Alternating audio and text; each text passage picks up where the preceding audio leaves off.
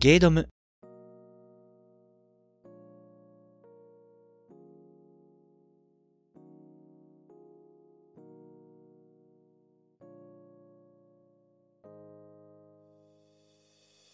ゲードムはゲーム、読書、映画、DVD 鑑賞を中心に僕、池田がいいなと思ったものを紹介していくウェブラジオ番組です。皆さんどうも池田です。1ヶ月ぶりご無沙汰しております。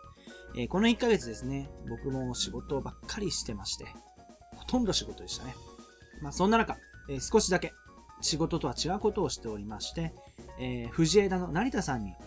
毎年恒例の初詣に行ってまいりました。まあ、えー、実はですね、2015年に身内に不幸がありましてですね、えー、本当はですけど、1月の1日ないし2日に、えー、静岡県静岡市にあります五穀神社さんの方へ、えー、毎年初詣に行かせてもらってるんですけど、今年はそれがいけないと。なんで、えー、まあ、初詣、本当の初詣になります。やっぱお寺さんは別にそういったの関係ないですからね。でですね、まあ、その藤枝成田さん行って、お参りした後、いつものように大正亭という藤枝のお肉屋さんがやってる、えー、まあ、お食事処がありまして、で、そこでですね、今年はですね、カツカレーを、お肉が有名なお店なんですよ。なんで、すき焼きとか、かなり有名なところなんですが、僕は自分の食べたいものを食べるということで、えー、カツカレーをいただきました。そしてそこのコロッケがとても美味しかったんですね。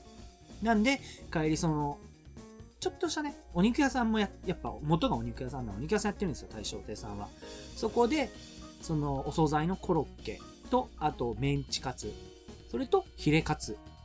を買って、あ、鶏の唐揚げですね、買って、えー、晩ご飯にいただいたんですけど、それをするととっても美味しかったです。最近ね、コンビニの唐揚げがね、一時期マイブームだったんですけど、その大正亭の唐揚げを食べた時に、そのマイブームが一気に消えましたね。はい。で、そのね、藤枝さん、藤枝成田さんでね、えー、一つ、大きな転換がありまして、えー、そこの、お土産屋さんではないんですけど、あのー、売店あるじゃないですか。お守りとか、お札とか売ってる売店で、えー、友人の分、合わせて 3, 3人分ですね、えー、リラックマの開運守りというものを買っていたところ、隣で、その可愛い女の方、女性の方がですね、その店員のおばちゃんに向かってですね、えー、御朱印帳はここでもらえるんですか？そしたらおばちゃんが、ここじゃなくて、この本堂の逆隣のところでもらえるよ、とおっしゃってたんですね。ほうほう。で、御朱印帳っていうのはやっぱちょっと流行ったじゃないですか。で、えー、それをね、聞いた僕、池田は、この2016年ですかね、御朱印帳を集めるということを趣味にすることをここに宣言します。まずはですね、えー、静岡県内のまあ、神社やお寺さんですね。まずは久能山東照宮ですとか浅間神社さんに行きまして、えー、それからちょっとずつね、こう範囲を広げていけたらいいななんて思っております。まあ、それぐらいですかね、2月の、1月の状況報告。意外とですね、仕事が多くて、あとは、結局はジャスコ行ったりとか、ジャスコとかイオンですね。イオンに買い物に行ったりとか、あとゲームやったりとか、ゲームやったりとか、ゲームやったりとかですね。えー、1月に買ったゲームは、まだほとんどやれてませんね。特にね、まだね、3DS のね、モンスターストライクがね、クリアできてないんですよ。これなんでね、他のゲームに進めないと。とりあえず、その、なんかクリア後もしっかりと色々あるらしいんですけど、クリアしときたいななんて思ってます。はい。それじゃあ、お便りをここで紹介させていただきます。2015年のね、2016年一発目からね、お便りくれ、お便りくれなんでね、言ってくれたら本当に優しい方がお便りいた。もう、本当に優しい方がお便りをくれたんでね、紹介させていただきます。まずは最初、ツイッターの方。ちゃんなかさん、ありがとうございます。2015年、ブラッドボーンを死ぬ思いでクリアし、その楽しさを理解することができました。2016年、ダークソウル3に挑戦するか否かを迷っております。ブラッドボーンより難度が高そうで、池田さんのご意見お聞かせください。ありがとうございます。ブラッドボーン、クリアおめでとうございます。まあですね、ブラッドボーンをクリアして、それは楽しかったっていうのを、今楽しさを理解することができましたって書いてあるんで、ダークソウル3は多分楽しいと思います。ただ、やっぱブラッドボーンとダークソウルって決定的な違いがあるんですね。それはアクション性です。ブラッドボーンは敵の攻撃をしっかりと避けて、その隙を見て攻撃する。回避が結構主だったアクションの一つになってます。ね、それに対してダークソウルっていうのは相手の動きをしっかり見て、時には距離を取って、時には縦でしっかり受けて、で、時には、まあ、地名なんかね、後ろに回ったりとかして敵を倒す。避けるか、受けるか。その決定的な違いがあると思います。ただこれも、なんて言うんですかね、それも操作性の違いっていうのもあるんで、もちろん、まあ、どっちがいいっていうのは僕自身の方では決められないんですけど、ただ、ブラッドボーン楽しさっていうのを理解できたんだら、その楽しさっていうのは、もちろんダークソウルシリーズにも通ずるものはあります。共にフロムソフトウェアさんなんですけど、ブラッドボーンは、えソニーコンピューターエンターテインメントさん。で、ダークソウルはバンダイナムコゲームズさんが作ってるんで、やっぱその辺の、こう、なんだメーカー特有の癖なんてものはもちろんあるかもしれないんですけど、まあ、それを差し引いたとしても、楽しめると思います。現に僕はブラッドボーンも楽しめてますし、ダークソウルも楽しめております。そんなダークソウル33月24日発売ですので、皆さん、購入を考えてはどうでしょうか僕はもう予約してあります。とうございます。ちょっとブラッドボーンはね、えー、ちょっと、しばらくね、やってないんで、まあ一応オールドハント使ってあるんですけど、やれてないんで、まあね、やれたら、ここでね、紹介したいななんて思ってますので、またその時はお願いします。はい、ちゃんなかさん、ありがとうございました。じゃあ次、Gmail の方、ありがとうございます。彼女さんです。ほんと彼女さんありがとうございます。お久しぶりです。マスター、彼女でございます。ゲイドム iTunes への登録おめでとうございます。待ってましたよ。むしろ今頃なぜ？な感じです。ところで、私も絶対にやらないと決めてたポッドキャストを配信する側になってしまいました。まだまだ若輩者です。で、えー自分の力量のなさにへこむ日々ですが、そんな中、マスターからのお便りが届く、感激しました。最後の楽しい時間をありがとうございました。自分にいただけるなんて感激しました。本当にありがとうございます。大先輩のマスターにお願いがあります。そろそろ自分の番組でもゲストさんを迎えたいのです。私はぜひマスターをお迎えしたいのです。もうしばらくして正式にオファーさせていただきます。無論無理難題かと思いますが、その時にはご検討のほどよろしくお願いします。いろいろアドバイスくださいね。これからもよろしくお願いします。金賞さんありがとうございます。えーっとですね。まず、その金賞さん、このメールにも言ってますけど、えー、金賞さん自身も、ポッドキャスト、始めまして、ポキャストナリティデビューをいたしました。本当におめでとうございます。アットチャンネルラジオというポッドキャスト番組ですね。テイシンさんとフェザーノートさん、そして金賞さん3人で、えーアニメやゲームの話をしたり、あと金賞さんがね、スポーツニュースなんかをね、語ったりしている、ポッドキャストで、とても3人のこう、掛け合いがですね、本当にまだ始めて数回しか経ってないのっていうぐらい、なんですか、完成されてる。完成されてるはちょっとあれですね。失礼ですね。なんて言うんですかね。息が合ってる。テンポがいいのかなテンポがいいということで、その3人さんの掛け合いを聞いて、楽しさ、羨ましさ、なんていうものがね、こう、込み上げてきましてね。その思いの丈をですね、メールで送りましたら、それを紹介してくださいまして、その時はですね、ちょっとね、恥ずかしかったです。本当にこう、自分の、なんていうんですかね、その時感じた気持ちなんていうのをストレートに書いてしまったんで、iTunes の方、登録しました。でですね、なんで今頃 iTunes 登録したかと言いますと、まあですね、本当は一番最初、第1回からやる予定ではあったんですよ。ただ、なんかね、アートワークが、なんか対応してないからダメだよって言われて、こう弾かれて。それでも、やっぱこの最初はもうね、1話だけでも出しておきたいと。そういうことで始めたんですね。で、そのまま忘れてしまいまして。でそしたら、アットチャンネルラジオさん始まるときに、こう iTunes 登録しますって言ってたんで、はっって思い出しまして。それで、その、対応してなかった絵の方をね、変えさせていただきまして、まあ、お気づきの方いらっしゃると思いますけど、ゲードムのロゴがピンクから水色に変わってると思います。対応した証ですね。なので、えー、今、っていうかまあ、この第2章、第1話、ま、第1章もね、ちょっと最後、最後の方、なんていうのをね、今、iTunes の方、ポッドキャストの方ね、えー、聞けますので、皆様、ぜひ、よろしくお願いします。こう、お友達にもね、ゲイドムなんていう最底辺で頑張ってるラジオがあるよ、なんていうことをね、えー、おっしゃってくれれば、僕も嬉しいし、この話の種にもなると。ウィンウィンじゃないですか。で、メールにも書いてありました、ゲストの件ですが、バッチ来てください。バッチこいな感じです。もうあの、その、逆に僕がラジオ行っていいのかなって、そんな、おこがましいなって思っちゃうぐらい、こう、謙遜はしてますよ。でも本音はめっちゃ行きたいです。なんでね、事前にね、連絡をいただければ、もう、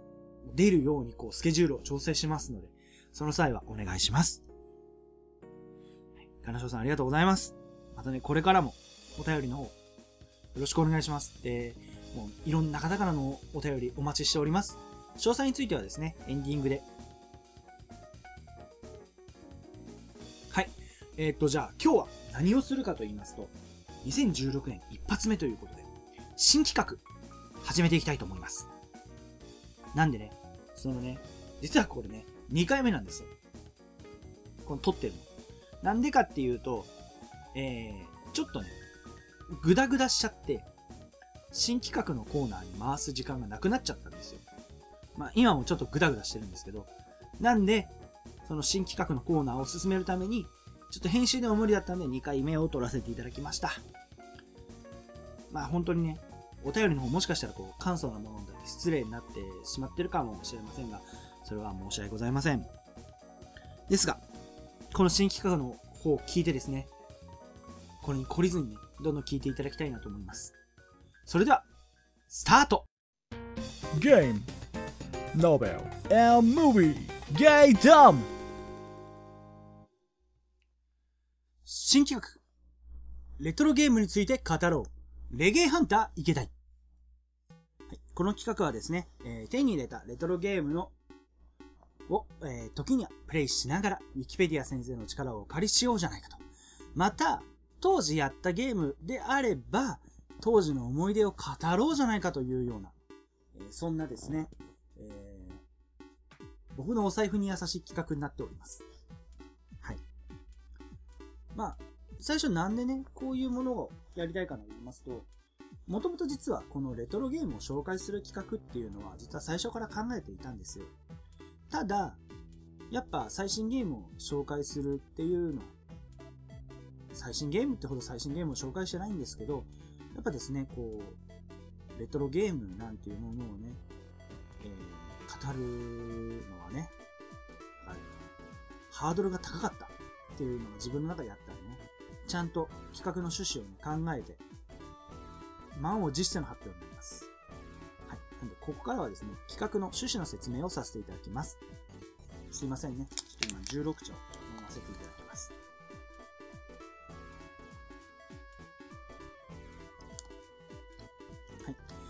企画の説明、趣旨の説明。対象となるゲームは、今のハードの2機種前で発売されたハードですね。で、発売されたゲーム。なんで、プレイステーション、今4なんで、2まで。で、Xbox One なんで Xbox まで。Wii U なんでゲームキューブまで。で、Nintendo 3DS なんで、えー、ゲームボーイアドバンスまで。ですね。ただし、PC エンジン、セガサターン、ドリームキャストはこちらから覗かせていただきます。まあ、セガハードで言うと、ドリームキャスト、セガサターンの前なんで、えゲームギアないし、メガドライブなんですが、セガハードは紹介する価値のある最高のハードだからというわけではなく、まあ最後であるドリームキャストが発売されてから結構時間が経ってるんで、まあもうレトロゲーム、レゲエ、僕が言うのはレゲエですね。レトゲーっていうのが多いんですけど、僕はレゲエって言わせてます。レゲエに、ジャンルとして入ってくるんじゃないかなということで、まあ、えーセガハードはドリームキャストやセガスターン、あと PC エンジンにですね、入れさせていただきます。で、PSP と DS、この2点に関しては結構運用期間が長いということもありまして、まあ年代的に初期の方なんかもね、もしかしたら考えてから行こうかなと思っております。で、なんせ、そのために買ったようなもんですからね、レトロフリーク。これをレトロフリークをですね、バッチリ活用していきたいなと思っております。はい。じゃあですね、まず最初。これ実はですね、ツイッターの方でヒントを出してました。今回の企画。まあ多分、100%みんな分かってたと思いますけど、まず最初ね、こちらの方のゲームを紹介させていただきます。ドラゴンバスター。ドラゴンバスターはナムコが1985年1月によりアーケードゲーム用として稼働したアクションゲーム。タイトル画面のコピーライト1984という表示は開発ロケテストが1984年に行われたため、タイトルの直訳である竜を退治する者が意味するように各ラウンドのラストに待ち受けるドラゴンを倒すため旅をする勇者を題材としています。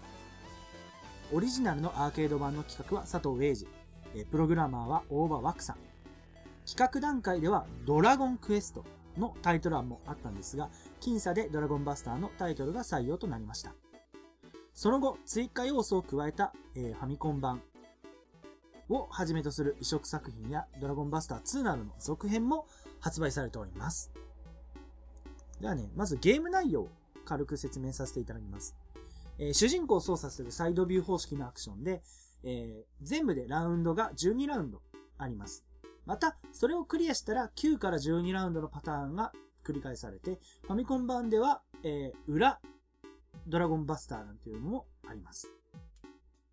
で、えーこれはないと思うんですけど、まあ、僕の力では無理ですが、100ラウンドになると、ラウンド表示は Give Up となります。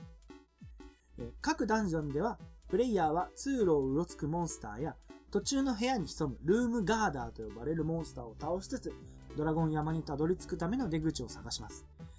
で、制限時間がありまして、一定時間を過ぎると警告音とともに BGM が変わり、ケイブシャークと呼ばれるモンスターが出現します。えー基本的に主人公は剣が武器で、歩く、走る、ジャンプする、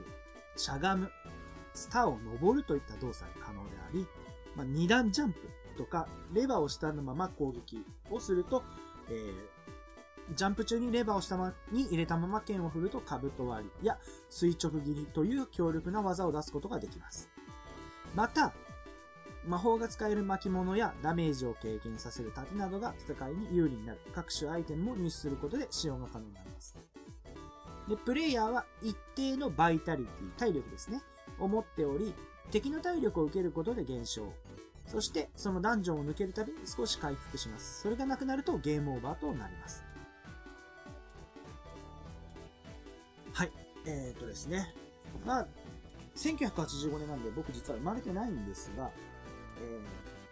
今回ですね、なんと入手しました。このね、ちょっと今布団ガサガサして。まあ、まあ金色ですね。金色のソフト、ファミコンソフト。入手しました。まあこの入手経緯なんですけど、実は没案にありました、えーファミコン福袋企画なんていうものがあったんですが、えーそれをですね、没にした中、その中でひときわ輝いてるゲームがあって、それがドラゴンバスターだったんですよ。で、えーいつかやってみようかなと思って、今回満を持して1回目の、えーものとさせていただきました。はい。でですね、えー今回この収録をする前にですね、30分ほどプレイしました。これがレギュレーションですね。プレイ時間は30分。それで30分やった上で、えー感想なんかをね、この場で言っていこうかななんて思います。でですね、まあ、ここで感想を述べたいと思います。まず、12ラウンドのうち、どこまで行ったか。2ラウンドまでクリアしました。つまり3ラウンドでゲームオーバーになりました。で、最初ですね、えー説明書ないんで、何するんだと。もう、わかんないまま最初の、えー5分ぐらいはもう、コマンドの確認ですよね。二段ジャンプができるっていうことを知らずに、あの、スクロール？巻物、ファイアボールがやってる巻物取れずに、スルーしたりとか、あとアイテム取ったはいいけど、どうやって使ったらいいのかわかんないとか、そういったね、こう、なんていうんですかね。やっぱやったことないゲームをちょろちょろ触ってる感覚っていうのはやっぱ新鮮で楽しかったですね。あと、これを取るにあたって今、ウィキペディア先生をちょっと今閲覧してるんですけど、兜割りや垂直切りといった強力な技ですね。え知らなかったです。で、まず、基本的に横スクロールアクションなんですけど、あの、マップの広さとしては、広くないですね。結構近くに天井がある感じで、あの、ジャンプで敵モンスターを超えるなんていうのはなかなか難しい広さですね。ただそのルームガーダーと呼ばれるモンスターが出てくるところは若干広めになっております。でですね、ルームガーダーにも種類がいまして、ちょっと今多分マウス操作してるんで、えー、ファフネル、まあ、ファフニールですね。といったちっちゃい竜、スケルトン。剣を振り回して戦うガイコスの騎士。そしてウィザード。これがですね、空を飛んでる魔法の剣をね、操る。なんかね、僕は、その、やってる最中はこれ見てないんで、ガンダルフって言いました。ロード・オブ・ザ・リン。そしてビショップ。この、斧でついたり、ファイアボールで攻撃してくる魔法使い。僕は魔法使いっていう魔女と言いました。これがね、このルームガーダー4人がね、強い。基本的にこのドラゴン、ファフネルはそんなに強くないんですよ。あの、火炎放射の攻撃がそんな強くなくて、そのタイミング、しっかりと距離を詰めてタイミング取ればノーダメージでもクリアできるような、えーモンスターでした。ただ、他さん、あ、ま、ウィザード、ガンダルフも、そうですね、ちゃんと、あ、あれはゴリ押しで勝てる。僕の中でファフネルとドラゴン、その中で恐竜と言うんですけど、恐竜とガンダルフに関しては、まあ、ラッキーステージだな。で、一番嫌だったのはビショップでした。まず、敵が見えない状態で、その見えないところからファイヤーボール打ってくるっていうのとか、あと、スケルトンはファイヤーボールで倒せないんですよ。魔法で。だから、大変でした。で、その、ルームガーダーを倒すと、アイテムが落ちてくるんですね。経験値をもらえるクリスタルだったりとか、えー、体力回復アイテムとか、あと石化するアイテム。敵が石になるアイテムで、あと火柱。こう、火の柱をね、こうガンガンガンガン横に出すアイテムやファイアーボール、先ほど言った巻物からファイアーボールが出たりとか。そういったアイテムをね、駆使しても戦って、もうビショップが出た瞬間ファイアーボール打ってました。で、えー、そのルームガーダーを倒して進むと、最終的に、えー、ドラゴン各ラウンドにいて、そのドラゴンを倒すと次のラウンドに行けるんですけども、そのドラゴンがまた僕の中では強くて強くて、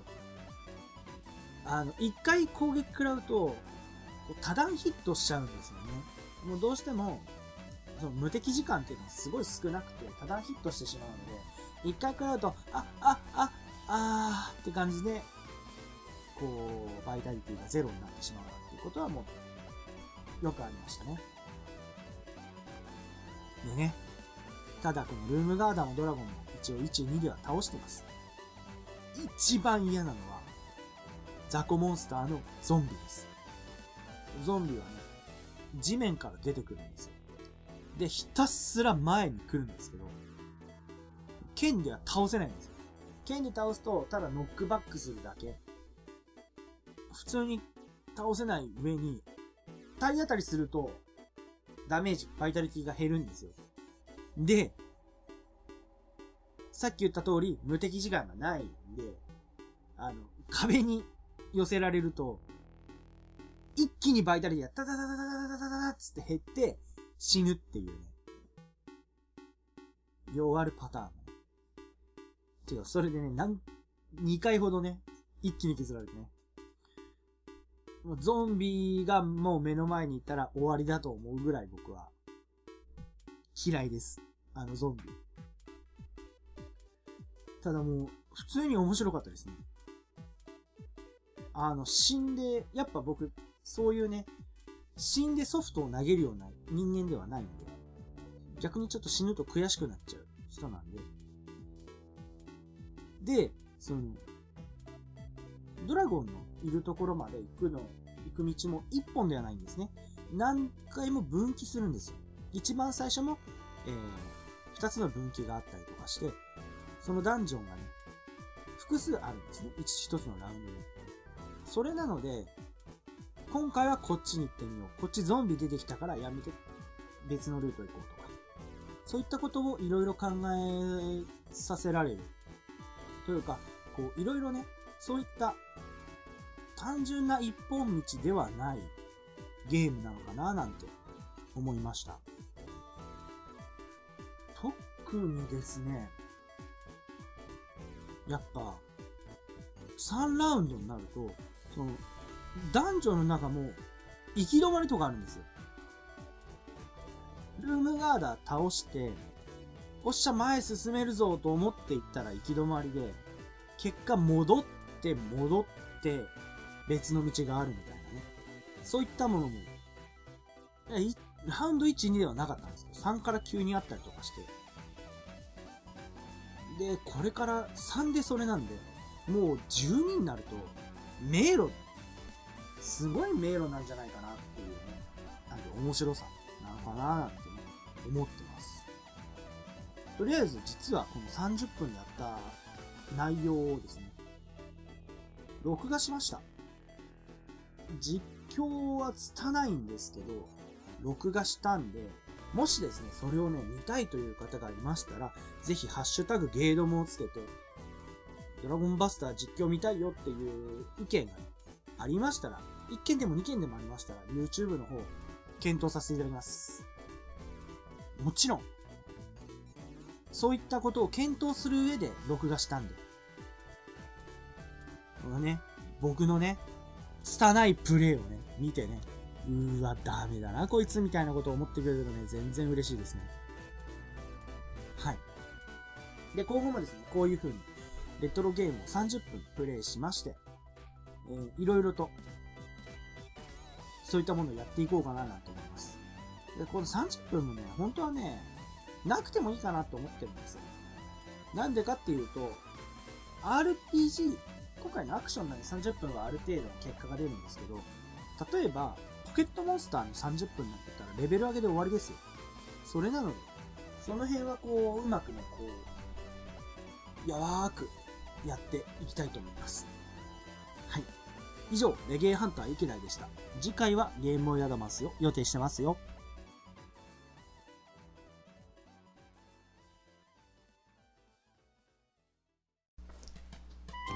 ゲードム。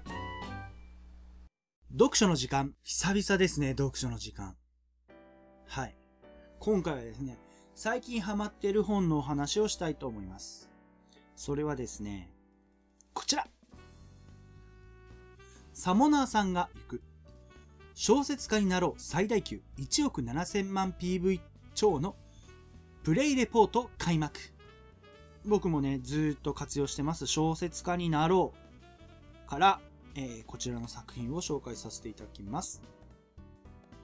基本的にこれはね、毎日1話ずつ配信されていて、えー毎基本的に毎日夜12時に配信されています。で、また、時にはですね、1日6話配信される日なんていうのもあってね、とてもこう、なんていうんですかね、コンスタントに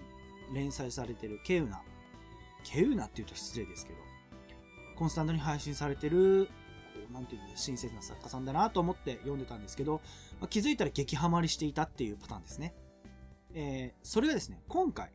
書籍化を発売されたんです。決まってもう今、一巻の上巻が実は出てます。なのでそれをね、記念して、こちらで紹介させていただきます。まずじゃあ、あらすじ。事前調査は必要だよな。出会いの酒場、パーティーメンバー募集掲示板前。そこに一人途方に暮れる青年キースがいた。ベータテストを終え、本サービスを開始した VR ゲーム、アナザーリンクサーがオンライン。ろくにゲームの説明すら読まずにログインした彼が、偶然に選択したのは召喚師。召喚モンスターを刺激する職業にして魔法使いだった。そして間もなく、予備知識のない彼を待っていたのは、召喚師は不人気であるという事実。そう、このゲームで召喚師は不遇職、ネタプレイ扱いをされていて、キースはまだ仲間を見つけられずにいたのだ。右も左もわからないキースだが、ギルドの紹介でどうにかこうにか召喚師、オレニューのもとへ弟子入りすることになり、教えを請うことに。そして、それは召喚モンスターのボルフと修行するある日のこと。掲示板にも入賞法が記載されてないアイテムを意図せず手に入れて、というお話です。まあ、今回は、その小説家、小説版というか、発売されました書籍版第1巻の、えー、ものを超えまして、もう現在ね、900話以上配信されてるんで、それを見ている上での、まあ、なんていうんですか、感想を述べさせていただきます。まずね、一番これを読んでての感想ってね、魔法色って何だろうっていうものが真っ先に来ます。主人公はメイン武器を杖、魔法色ですからね、杖としていますが、基本的にこれは打撃、打撃用の杖です。これが後にトンファー、剣、刀、槍、バグナクという暗記や隠し爪なんかも増えてきますね。それだけでなく、えー、格闘をします。魔法をメインとして相手を関節技で拘束したり、格闘戦に興じてみたりします。でこのアナザーリンクサーガオンラインの中では、えー、サモナーが召喚するモンスターもパーティーメンバーとなる。で、そのことにより不遇色なんてことも言われてるんですが、ま、このサモナーというものは弱点がありまして、このサモナーが戦闘不能になると残りのパーティーメンバーのモンスターも消えてしまうんですね。なんで、普通は前衛を召喚モンスター、で、後衛を自分がそれを補助するような。まあ普通召喚師ってそんなもんですよね。有名な召喚師といえば FF10 のユーナですけど、ユーナが前衛で戦う剣を持って危機、あのー、危機として相手を殴りに行く。そういったイメージを持っていただけるとありがたいです。なんで、この作品では、最前衛に主人公であるキースが行って大好きな乱戦に持ち込む。しかも、キースさんは、えー、リアルに総合格闘技をやってるんで、プレイヤースキルが高く強いんです。それだから周囲からはサモナーさんというような愛称で呼ばれ、いろいろと注目される存在になります。な、なんですね。だから、ある意味お約束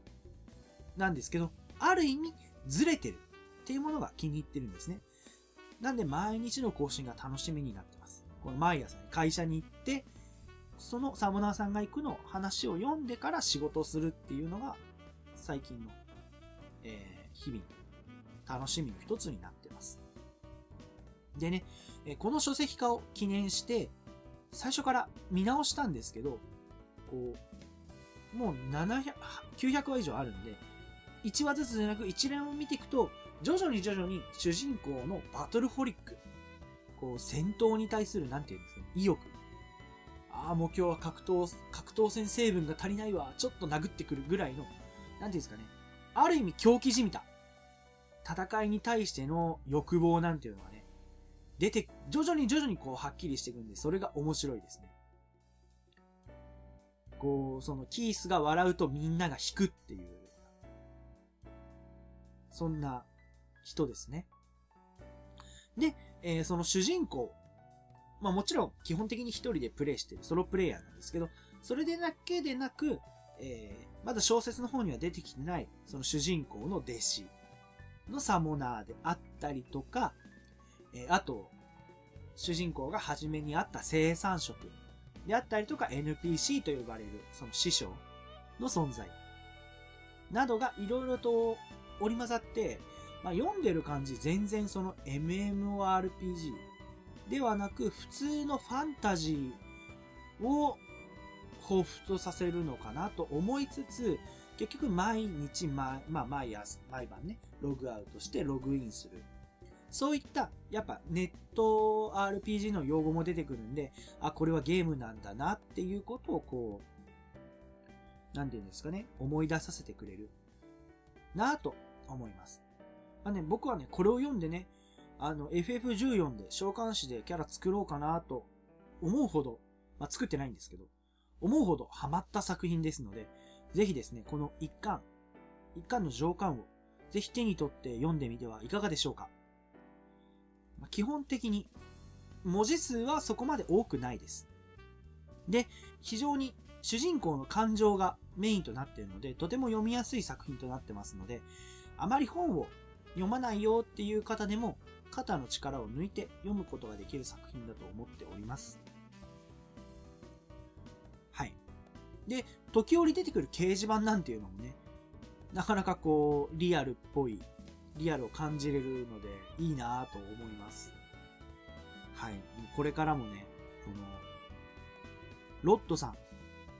んにはですね、こう体調に気をつけて、バンバンこう、書いていっていただけたら嬉しいなぁなんて思ってます。結構この、でも小説家になろうで、こうやってメインで取り上げたのって多分、第一章最後の方の、あれかな？ログホライズン以来かな？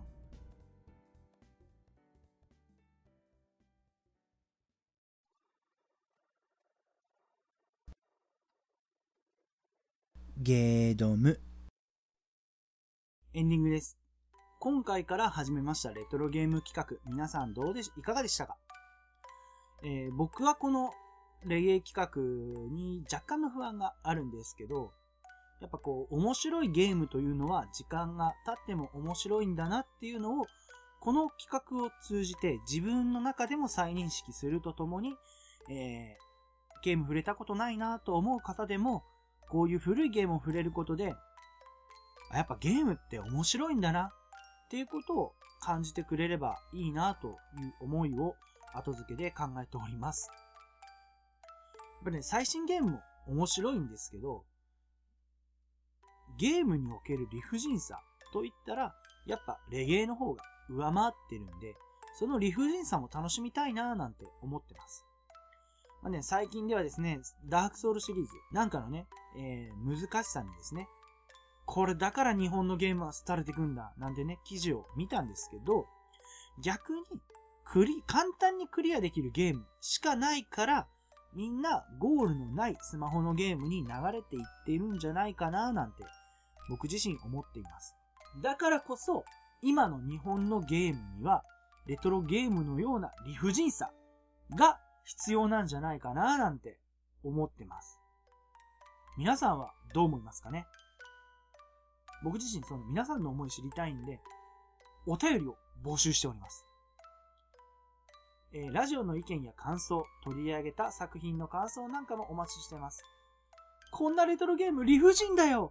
っていうのもあったら教えてくださいね。はいすべての宛先はメールアドレス、ガノモ617 gmail.com ganomo617 gmail.com ツイッターは僕個人のアカウント、池田2887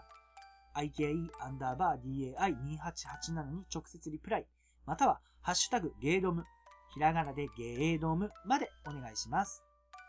はい。次回はですね、映画界です。最近見た DVD を紹介するか、もしくは、今ね、ブラックスキャンダルかオデッセイを映画館に見に行きたいなって思ってるんですよ。なんで、それを見てきたら紹介できたらいいなぁなんて思っております。はい。それでは、今日のところはここまで。ここまでのお相手は池田でした。それでは皆さん、さようなら。